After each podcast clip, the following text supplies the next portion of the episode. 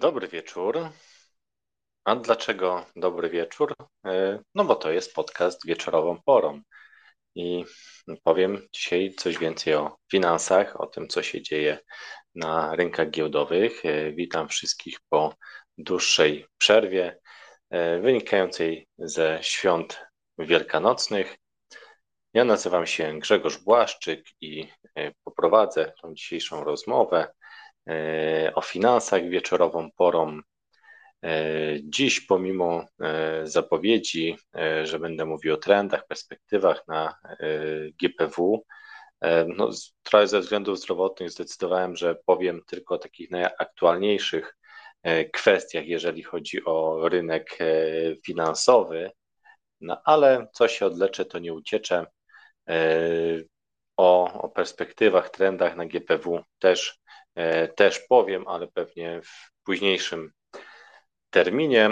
E, tak jak mówiłem, nazywam się Grzegorz Błaszczyk, jestem e, inwestorem, przedsiębiorcą, prowadzę firmę Ferinvest, w której pomagam zarabiać na oszczędnościach, pomagam inwestować pieniądze i, i na tym zarabiać.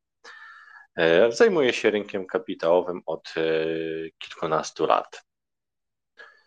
No to po tym krótkim wstępie e, przejdę do, e, do tych najważniejszych tematów, które chciałbym dzisiaj omówić e, i powiem o kilku kwestiach. Po pierwsze, czy powiedzenie sell in May and go away ma sens? Następnie opowiem o tym, co się, co wynika z raportu Narodowego Banku Polskiego za 2022 rok i co jest y, w tym raporcie szokującego.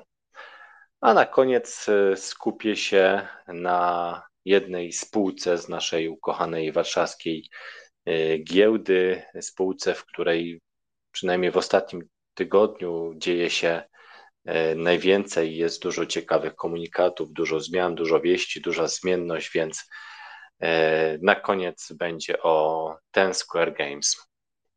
I to będą e, jedyne dzisiejsze tematy. Tak jak już e, wspominałem o, o tym, co można wyczytać z trendów, jakie są perspektywy na, na, na warszawskiej giełdzie, patrząc na poszczególne branże. Powiem na kolejnym podcaście, który będę prowadził. A teraz już przechodzę do konkretów. Zbliża się koniec kwietnia, e, który dla wielu jest okresem pozbywania się akcji z portfela. E, a dlaczego? No, ponieważ wierzą w powiedzenie sell in May and go away. E, to jedno z takich popularniejszych powiedzeń odnoszących się rynku akcji. Ma ono róż, również różne wersje. Słyszałem sell in May and go on holiday. E, czy też bardziej taka rozbudowana forma sell in May and go away and come back on Sand Ledger's Day, e, gdzie no, to Sand Ledger's Day odnosi się do e, okresu popularnych wyścigów konnych, popularnych w Wielkiej Brytanii, które odbywają się pod koniec września w Doncaster, no a ich tradycja sięga jeszcze XVIII wieku. E, więc e, no niby należy wrócić na rynek akcyjny z końcem września, przynajmniej jak ta e, dokładka do tego powiedzenia stwierdza. Natomiast według takiej klasycznej definicji tego, tego stwierdzenia odnosi się do takiego okresu, że tak powiem, chudych sześciu miesięcy letnich, jest taki nieformalny podział właśnie na e, takie dość słabsze miesiące letnie w inwestowaniu na, na rynkach giełdowych, e, które są od początku maja do końcówki października, no i w kontraście znajduje się te 6 miesięcy zimowych, tych tłustych miesięcy zimowych od listopada do kwietnia, no i teraz właśnie ten okres jak spojrzymy w kalendarz, nam się e, kończy. E, no i w oparciu o, o dane historyczne te miesiące są uznawane za za znacznie lepsze wynikowo i zaraz, zaraz powiem, czy to rzeczywiście jest tylko powiedzenie, czy to, to dalej, dalej działa, na jakich rynkach. Odniosę się tutaj do, do konkretów, do, no bo takie rzeczy można sprawdzić, czy rzeczywiście w tych miesiącach jest słabiej, w tych letnich, czy jest sens uciekać z rynku akcji w maju. No i odniosę się tutaj do badań, które, które przez, przez wiele agencji czy też magazynów było przeprowadzanych i na samym początku e, tutaj opowiem o badaniach, które e, przeprowadzili dziennikarze magazynu Forbes i zbadali oni na przestrzeni e, ponad 60 lat indeks giełdowy Dow Jones Industrial Average E, konkretnie chodzi o lata 1950 do 2013. E, no i stwierdzili oni, że e, w tym okresie letnim, czyli od maja do października, ten indeks dawał średnio stopy zwrotu w wysokości 0,3%, a ten okres zimowy od listopada do kwietnia w tym samym okresie dawał stopę zwrotu 7,5%, więc no, różnica jest, e, jest znacząca. E, no i można by powiedzieć, że nic innego jak teraz uciekać, e, nie wiem, wrzucić pieniądze nawet na lokaty, które, które jeszcze mamy w miarę dobrze oprocentowane, bo, bo na giełdzie nie będzie się dało zarobić przez najbliższe pół roku. Zobaczmy też, jak to jak to wyglądało na, na innych indeksach, e, albo może powiem, jak jakby to mogło wpłynąć e, konkretnie na nasze stopy zwrotu i, i sprawdził to w 1997 roku Yale Hirsch, e, twórca takiego ikonicznego, gigantycznego kompendium analitycznego, no, ikonicznego no przynajmniej w Stanach Zjednoczonych, E, to jego kompendium e, zatytułowane jest e, Stock Traders Almanach. Okazuje się, ukazuje się od 1968 roku. No i on wyliczył dla, dla właśnie tego indeksu Dow Jones, że dla lat 1950 do 1996 roku strategia polegająca na trzymaniu akcji w okresie listopad-kwiecień pozwoliłaby e, powiększyć początkowe 10 tysięcy dolarów do prawie 207 tysięcy dolarów, czyli zarobek ponad dwudziestokrotny. Na taki moglibyśmy liczyć, inwestując tylko w tych e, miesiącach zimowych. No, dla porównania, e, trzymanie akcji z tego indeksu Dow Jones w okresie maj-październik przez e, te same 46 lat, 1950-1996, e, dałoby nieco ponad 17 tysięcy e, dolarów z 10 tysięcy, czyli no tu bylibyśmy 70% na, na plusie. No ciekawy wynik, no ale w tak długim okresie i w porównaniu do, do tego, co przed chwilą mówiłem, do tych 207 tysięcy dolarów, te 17 tysięcy dolarów, no brzmi dość śmiesznie. E, więc widać, że, że w tamtych latach e, te różnice były e, bardzo znaczące. No to mówiliśmy tutaj o, o Dow Jonesie, o tym przemysłowym indeksie. E, z kolei Bloomberg podaje, że inwestując w SP 500 w latach 1970 do 2017, w tym letnim okresie, można było zarobić średnio 1,5%, natomiast lokując swoje pieniądze e, między listopadem a kwietniem przez te 47 lat, no to już średnia roczna stopa zwrotu wynosiła 6,9%.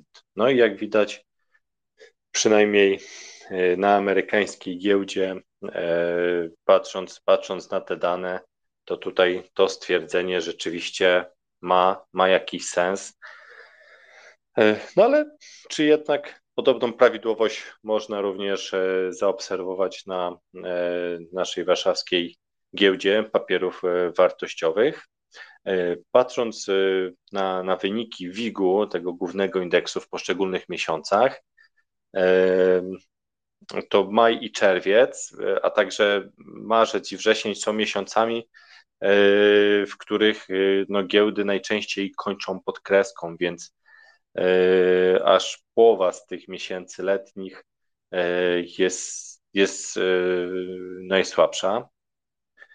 No i o ile wyniki za, za czerwiec rzeczywiście są przeciętnie najgorsze w całym roku, no to maj jeszcze nie wygląda tak źle, bo w maju na naszej giełdzie średnio można było zarobić 3%. No, ale trzeba też zwrócić uwagę, bo, bo średnia nie jest idealną miarą i na pewno ten, ten wynik zawyża tutaj przede wszystkim maj 93 roku, gdzie była taka szalona hossa na GPW i wtedy to tylko podczas tego jednego maja e, indeks WIG wzrósł o 106%. E, więc, więc to, tak jak mówię, bardzo mocno w tej krótkiej historii naszej giełdy e, tą średnią zaburza i warto wziąć to pod uwagę. No a patrząc właśnie na, na okresy majowe, no to 46 e, tych okresów majowych, 46%, e, przepraszam, e, tylko było wzrostowych, więc poniżej, poniżej połowy, więc statystycznie to tutaj można powiedzieć, że w maju nie opłaca się inwestować, no tym bardziej, tym bardziej w czerwcu, gdzie, gdzie średni Średnia stopa zwrotu w czerwcu e, na naszej giełdzie wynosi minus 1,88%. No ale na WIG e, historycznie e, właśnie najgorszymi miesiącami, patrząc na stopy zwrotu, był ten już czerwiec, o którym wspominałem, ale także, także wrzesień, który, który historycznie gdzieś dawał stratę rzędu 1,3%. E, procenta.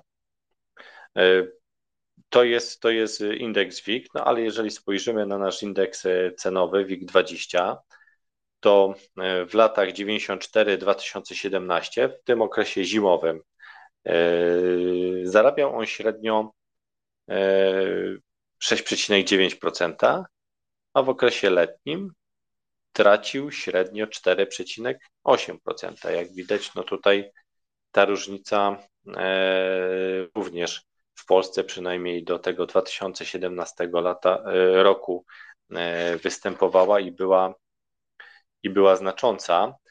No, ale tutaj są analitycy, którzy, którzy zbadali również giełdy na całym świecie. Były takie bardzo szeroko zakrojone badania, które wzięły pod uwagę aż 114 państw, w których y, funkcjonują już jakiś dłuższy czas giełdy i, i trzeba przyznać, że ta reguła znalazła e, potwierdzenie w 89 z tych 114 e, giełd. No więc, więc trzeba, e, trzeba przyznać, że, że, że to stwierdzenie tyczy się nie tylko Stanów Zjednoczonych, to o czym mówiłem na samym początku, nie tylko Polski, ale, ale też większości giełd, jednak e, tutaj e, te ruchy w okresie e, letnim, no po prostu mniej się dzieje na giełdach, ludzie mają urlopy, w zimie mamy więcej czasu, żeby pomyśleć o inwestowaniu. No i jakby z tym stwierdzeniem sell in May and go away koresponduje oczywiście efekt Halloween, że w listopadzie powinno się wchodzić e, na giełdy. E, oczywiście ma to też związek z sezonem e, noworocznym, świątecznym, gdzie, gdzie też wiele spółek tutaj czy, czy funduszy pompuje swoje wyniki, więc ma to wiele, wiele wytłumaczeń, że, że takie podejście ma sens, ale też należy pamiętać, że, że na przykład patrząc na naszą na naszą giełdę, jaki e, miesiąc jest e, średnio najlepszy, no okazuje się, że jest to lipiec. W lipcu, no może na równi ze styczniem można, można zarobić około 4% średnio, patrząc na na średnią stopę na zwrotu na, na WIG-u, więc, więc może nie warto tak całkiem uciekać z naszej giełdy, a tutaj te, te miesiące najbardziej letnie trzeba przyznać, że są całkiem niezłe. Lipiec i sierpień, o tych miesiącach mówię, czerwiec i wrzesień zazwyczaj są bardzo słabe. Y, no ale trzeba też, trzeba też stwierdzić, że y, to, co mówię, no, są to dane historyczne, a y, w, no, w ostatnich latach nie, nie było aż takiego silnego przełożenia i takiej silnej polaryzacji, jeżeli chodzi o, o te dwa półrocza letniej E, i zimowy na polskiej giełdzie, więc, więc w ostatnim czasie wiadomo, że, że ostatnie lata mamy dość szalone i, e, i dużo się dzieje, czy już nie muszę chyba przypominać, ale i pandemia, i, e, i, i wojna za naszą wschodnią granicą, ogromne, ogromna inflacja, wzrost stóp procentowych, dużo się dzieje, więc, więc są to takie dość, dość specyficzne lata ostatnio. E, okej, okay, to jeżeli chodzi o to powiedzenie, to, to może na tyle. Mam nadzieję, że dałem niektórym do myślenia, ale ja i tak, ja szczerze mówiąc, e, nigdy jakby z tego e, nie korzystałem. Czasami było tak, że w lato właśnie miałem więcej czasu niż w zimę na inwestowanie i, i, i nie jest tak, że czyszczę swój portfel pod koniec kwietnia i wracam gdzieś dopiero na jesienie, no ale każdemu to zostawiam pod rozwagę. Było trochę o historii.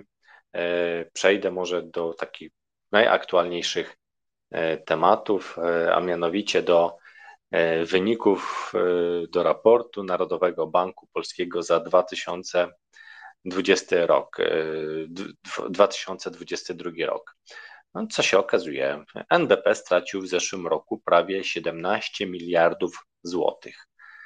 E, no jest to rzecz dość e, rzadko spotykana, bowiem e, w tym wieku NBEP poniósł stratę tylko dwa razy do tej pory, w 2007 i 2017 roku, no ale to były straty no, znacznie niższe niż, niż ta zeszłoroczna, odpowiednio 12,4 i 2,5 miliarda.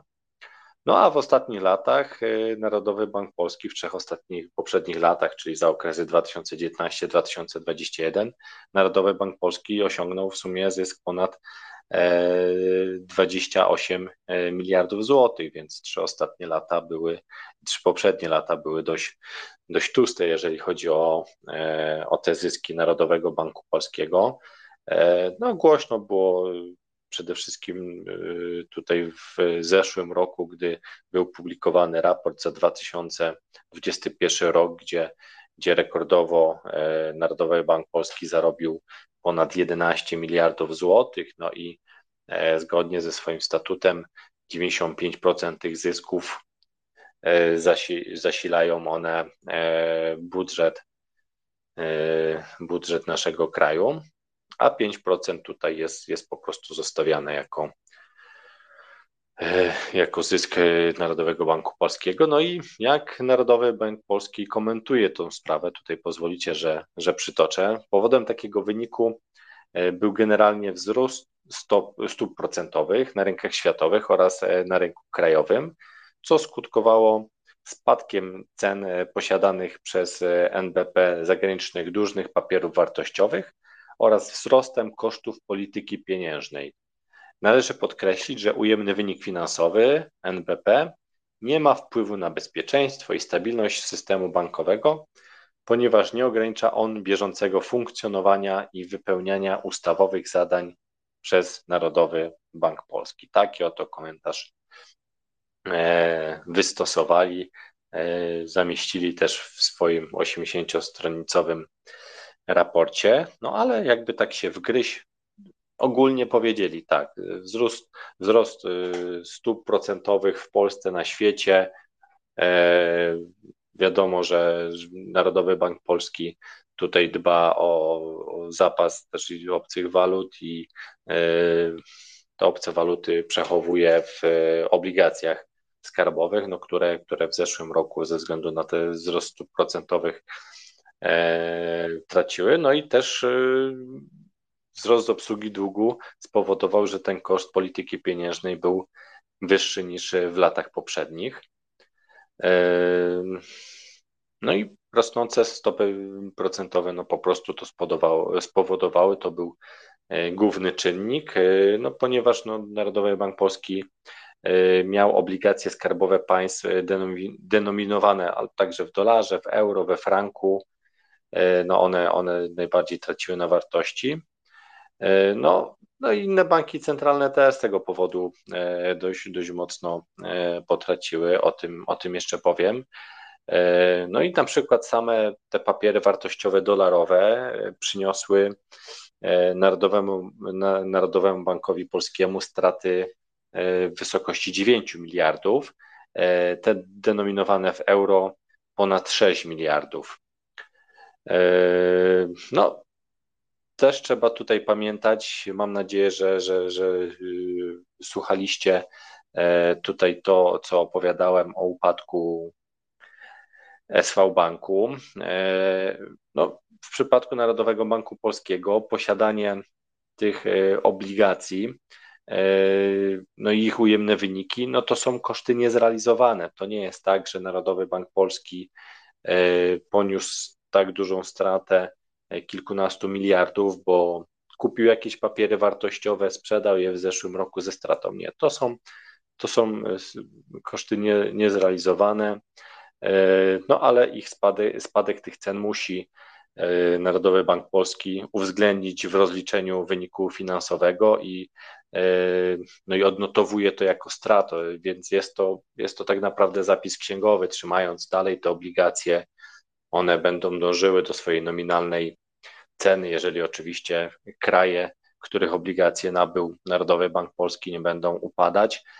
No w porównaniu do, do tego banku komercyjnego, e, o którym było tak głośno jakiś czas temu, który upadł, no on niestety te straty musiał e, realizować. Miał w większości obligacje e, rezerwy federalnej Stanów Zjednoczonych i on przez to, że, że jego klienci te depozyty chcieli wyciągać, no musiał, musiał sprzedawać ze stratą i tamten bank te straty E, wielomiliardowe oczywiście e, realizował.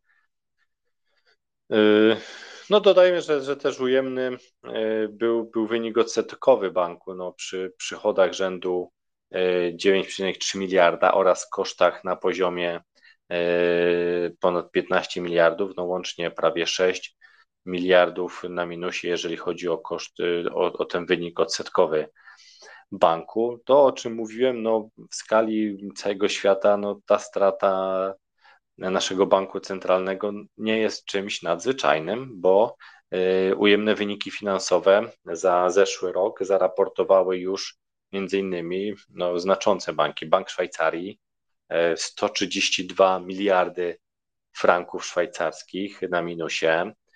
Y, podobną stratę, tylko że w funtach Bank Anglii 133 miliardy, Bank Centralny Australii 37 miliardów dolarów australijskich, no a amerykańska rezerwa federalna e, tutaj straciła w samym czwartym kwartale 22 miliardy dolarów.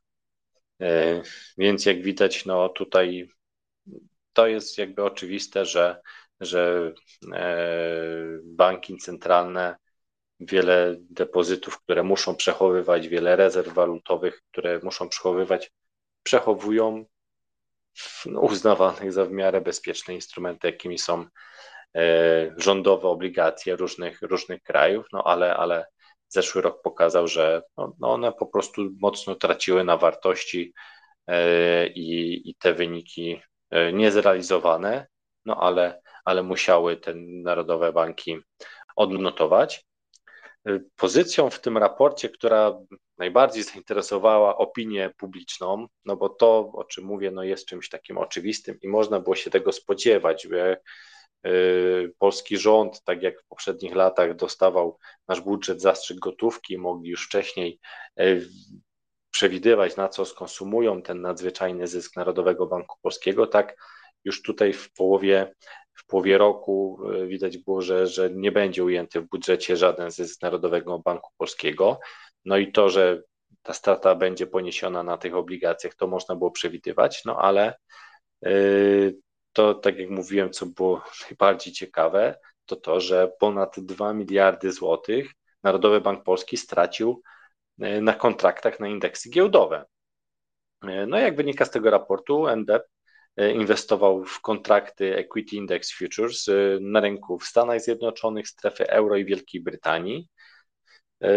No nie jest to jakby nowością, bo rok wcześniej, mm, patrząc na, na raport za 2021 rok, nasz bank centralny też w te instrumenty e, inwestował, no wtedy zarobił miliard złotych, no teraz stracił 2 e, miliardy złotych. I można by pomyśleć, że Narodowy Bank Polski traduje, spekuluje, bawi się, może i też na dźwigniach, no ale jak tu wskazują w komentarzu, który do tego raportu wydali eksperci z banku PKSA, takie instrumenty no, służą nie tylko spekulacjom, no ale jeżeli chodzi o Narodowy Bank Polski, e, no on też zabezpiecza się nimi e, na innych pozycjach, więc e, mają też podobno inny cel, chociaż no, ta strata 2 miliardów złotych na, na, na takich instrumentach może szokować. No, no, nie mamy na ten moment możliwości, żeby bardziej wgryźć się w to, na czym oni, na jakich indeksach, jak to inwestowali. E, no nieznane są szczegóły operacji finansowych Narodowego Banku Polskiego, więc, więc no trudno tutaj jakby bardziej e, i szerzej tutaj ten temat opisać, ale fakt jest faktem.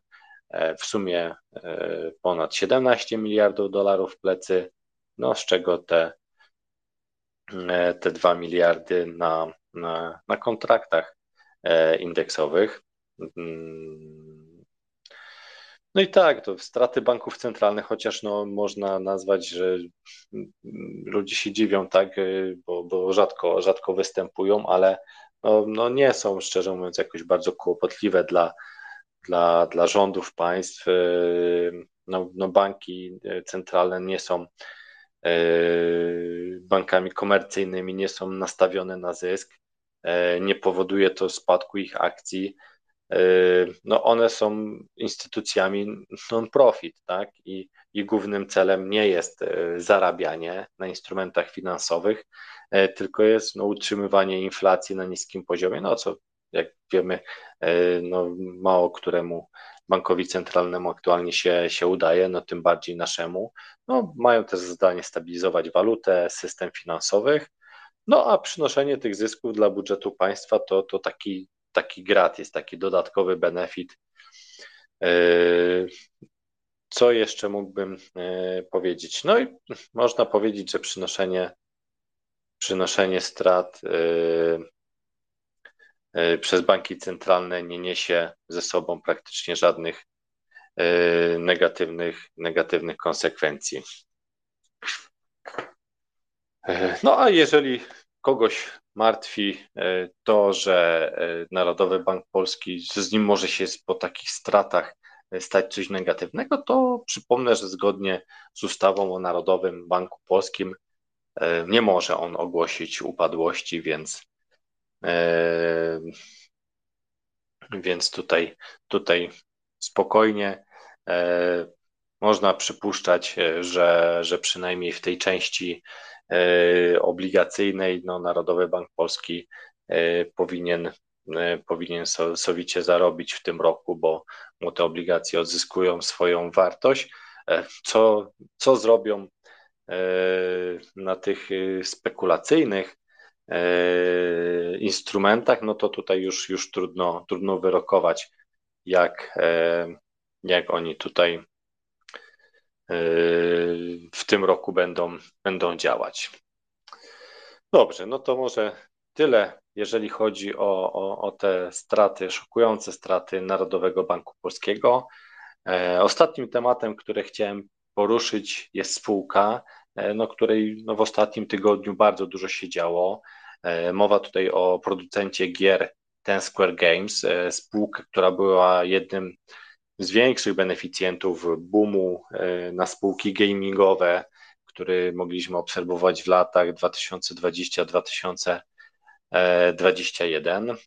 Równo tydzień temu, w poniedziałek, no można było no, obserwować ogromną zmienność na, na akcjach tej spółki. Kurs tej spółki w poniedziałek, tydzień temu rano zyskiwał 4%. No i wtedy pojawił się też komunikat e, spółki o tym, że ten Square Games e, wstrzymuje pracę nad e, dwoma grami, Undead Clash i Fishing Masters. Komunikat również mówił o tym, że no, podjęli się całkowitego odpisu kosztów związanych z produkcją tych gier. No i zaplanowali też w związku z tym że, że, że te, nie będzie dalszych prac nad tymi dwoma grami, że do końca kwietnia tego roku planują przeprowadzić zwolnienia grupowe i one będą dotyczyły 25% e, załogi, czyli około 120 osób. E, no i też ogłosili, że będą koncentrować się na flagowych tytułach. No i tak, no po tym po tej informacji kurs e, zanurkował nawet e, o 9% e, i tutaj ustanowił taki kilkuletni dołek na poziomie 74 zł. No jak to ówczesny prezes Zurzałek komentował? No mówił, że, że ten komunikat no to pozwoli w najbliższych miesiącach skoncentrować zasoby i energię na rozwoju głównych tytułów. Ich głównymi tytułami jest Fishing Clash and Hunting Clash e, oraz przygotować się do dalszego skalowania Wings of Heroes. E, ja nie jestem jakimś graczem zapalonym, gdzieś te tytuły kojarzę bardziej pod kątem właśnie tym, że, że ta polska spółka się nimi zajmowała, ale szczerze mówiąc, e, no, po tytułach można gdzieś tam rozpoznać, co to są za gry. E, no, co, co mówił ówczesny prezes, no, jesteśmy zdeterminowani, aby ten Square Games wyszło z tego okresu zawirowań silniejsze i gotowe do podjęcia kolejnych działań rozwojowych w odpowiednim dla spółki e, czasie. No i dlaczego, jakby, jeżeli chodzi o tą pierwszą e, grę Undead Clash, czemu tam przerwali pracę? No, stwierdzili, że E, prace nad tą grą trwałyby wiele kolejnych miesięcy, a, a te koszty podniesione byłyby niewspółmierne do potencjalnych przychodów z tego projekta, projektu. No i wskazywali również, że, że jest, jest na tym, jeżeli chodzi o tą grę, duża konkurencja, jeżeli chodzi o ten segment. Z kolei druga gra, którą, którą no, pracę nad nią zawiesili, czyli Fishing Masters, e, była realizowana w segmencie e, RPG, idei RPG, którą jak wskazano znajduje się poza, poza głównym obszarem działalności spółki, no i też, też jeżeli chodzi o taką no, niestabilną e, sytuację rynkową, no oni postanowili tu pracę nad tą grą zakończyć. No i w konsekwencji zamknięcia tych projektów no, dokonali E, wspomnianych już odpisów, e, odpisów skapitalizowanych kosztów e, związanych z produkcją tych gier. No i na koniec marca 2023 roku, jeżeli chodzi o grę Undead Clash, to było ponad 14 milionów złotych, a Fishing Masters ponad 11 milionów. No jeżeli chodzi o ten zeszłotygodniowy poniedziałek, to, to ostatecznie na koniec sesji E, po tych wzrostach początkowych, po mocnym e, kurs e, zyskał 0,73%, co, co można tłumaczyć tym, że jakby inwestorzy po tym początkowym szoku, po tych komunikatów doszli do, do wniosku, że, że w, dłuższym termino, w dłuższym terminie zamknięcie tych nierokujących tytułów, no i cięcie tych etatów no, może być pozytywne, jeżeli chodzi o E, rentowność, e, rentowność spółki. No i dalsze dni e, w zeszłym tygodniu no, upływały pod znakiem dużej zmienności. Tam w ciągu dnia były, były dość duże wahania, ale można też powiedzieć, że, że wyklarował się taki, taki wyraźny trend boczny, bo w ciągu dnia często ta spółka nie wiem, zaczynała dzień bardzo wysoko, później, później oddawała tą, te dodatnie stopy, stopy zwrotu, no lub też, lub też zaczynała z jakimś minusem, a w ciągu dnia gdzieś to, to wracało do, do poziomu tam 80 kilku E, złotych. No ale na dalsze rewelacje e, od spółki trzeba było poczekać niedługo, bo, bo do piątku 21 kwietnia e, no, zarząd spółki poinformował, że prezes Maciej Zużałek złożył rezygnację z pełnienia funkcji prezesa zarządu. No nie był to jedyny komunikat tego dnia od spółki. Poinformowała również o faktycznie dacie złożenia rezygnacji prezesa, także E, o, o zakończeniu procedury, konsultacje przeprowadzali, jeżeli chodzi o zmniejszenie zatrudnienia. E, no i ta, ta redukcja zatrudnienia e, zostanie która ma zostać przeprowadzona do końca kwietnia, więc mają tak naprawdę jeszcze tydzień i obejmie nie 120, a 110 osób. No i po tym komunikacji, po tym komunikacie giełda pozytywnie wyceniła powyższe zmiany. No mniej osób zwolnią, prezes y, składa rezygnację i y, wzrost na tych akcjach sięgnął 5%. 5%. No, informacje te przyniosły no, duże ożywienie na, na notowaniach, y, były duże obroty, no i najwyższą cenę, jaką w tym dniu ten Square Games osiągnął, to było 80, 85 zł.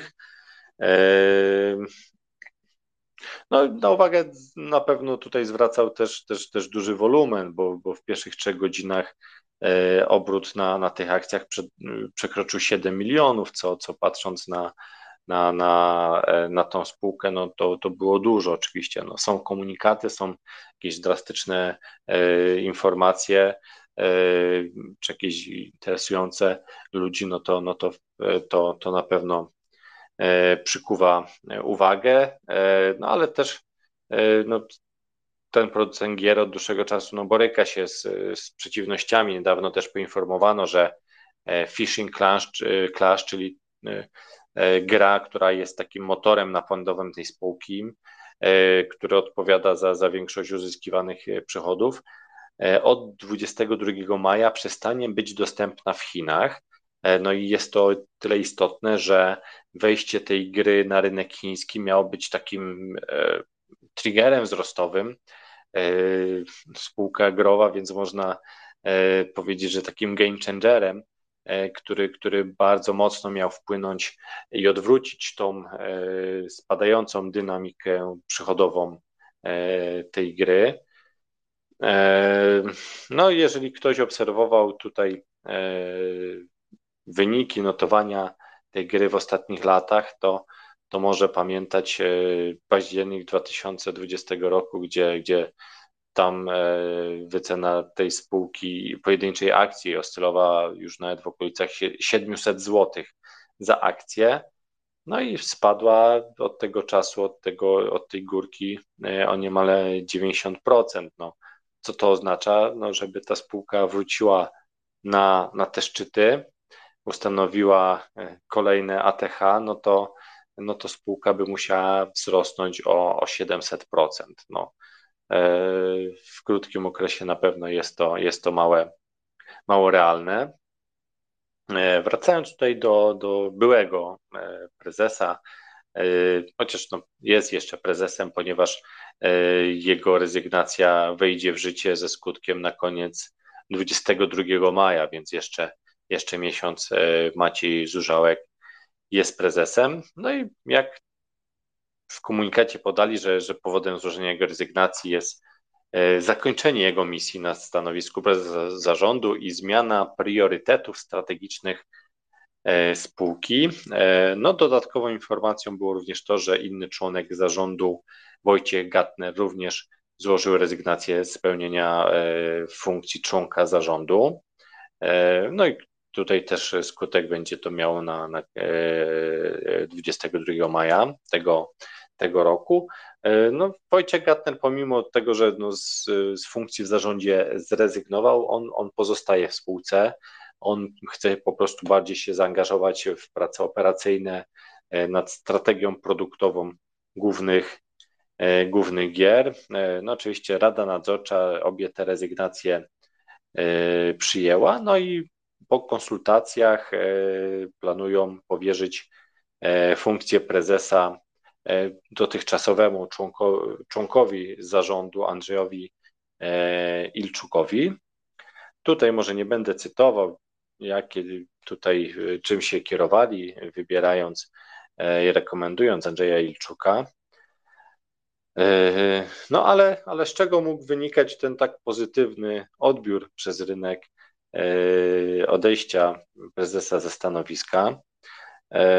Patrząc na to, kiedy on został powołany, a, a tutaj gdzie on zaczął pełnić funkcję prezesa E, niecałe 3 lata temu, od 19 maja 2020 roku, kiedy kurs akcji tej spółki e, wynosił prawie 420 zł. No i ta, wtedy się zaczynał ten, ten, ten pik.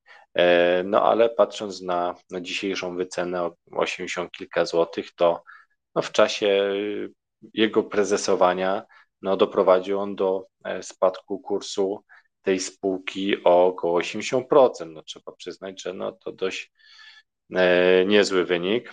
E, no, trzeba też podkreślić, że, że w trakcie tej piątkowej sesji no, większość tego porannego wzrostu no, została jednak oddana. E, myślę, że to tyle, jeżeli chodzi o, e, e, o, o relacje tutaj z naszej kochanej giełdy.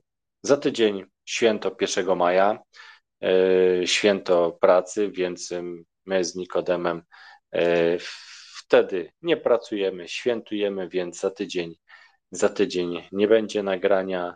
Zapraszam Was e, na kolejny odcinek, który poprowadzi Nikodem. Poniedziałek za dwa tygodnie, 8 maja, tam więcej o Web3, o środowisku Cardano. Jeszcze tutaj nie ma szczegółów co do tematu, ale, ale y, tutaj wczytujcie się w to, co, to, co pisze Nikodem. Śledźcie e, tutaj zarówno Discord, jak i nasz profil na, na Twitterze. Na pewno w odpowiednim czasie dowiecie się, o czym Nikodem za dwa tygodnie będzie mówił, a ja w, w mojej następnej rozmowie 15 maja no, chcę właśnie skupić się na tych trendach i perspektywach na GPW dla niektórych branż, na wynikach indeksów. No taki jest plan, no ale, ale życie pisze różne, różne scenariusze. Jeśli tylko pojawi się w finansach jakiś naprawdę gorący temat, to, no to z chęcią go omówię, bo uważam, że zawsze warto mówić o, o tych najbardziej y, rzeczach na czasie. Y, no zawsze jest też czas, żeby, żeby tutaj o takich ogólnych, ogólnych rzeczach mówić. Y, myślę, że, że wiecie, które te tematy są takie bardziej ogólne, patrząc na to, jakie, jakie tematy omawiałem w poprzednich podcastach. Także jest kilka osób na żywo. To jest ten moment, kiedy jeżeli ktoś chce zabrać głos, może coś dopowiedzieć, o coś zapytać, to, to serdecznie zapraszam.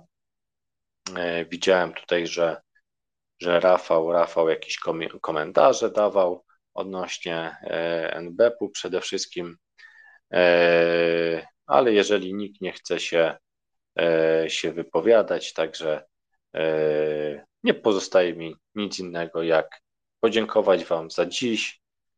No i osobom, które słuchają na żywo, życzę dobrej nocy, a miłego dnia dla tych, którzy będą odtwarzać to nagranie, i oczywiście zapraszam do subskrybowania e, naszego kanału na Spotify, Apple Podcast, Google Podcast.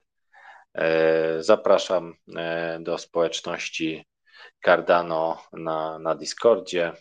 Wszystkiego dobrego Wam życzę i jeszcze raz dobrej nocy.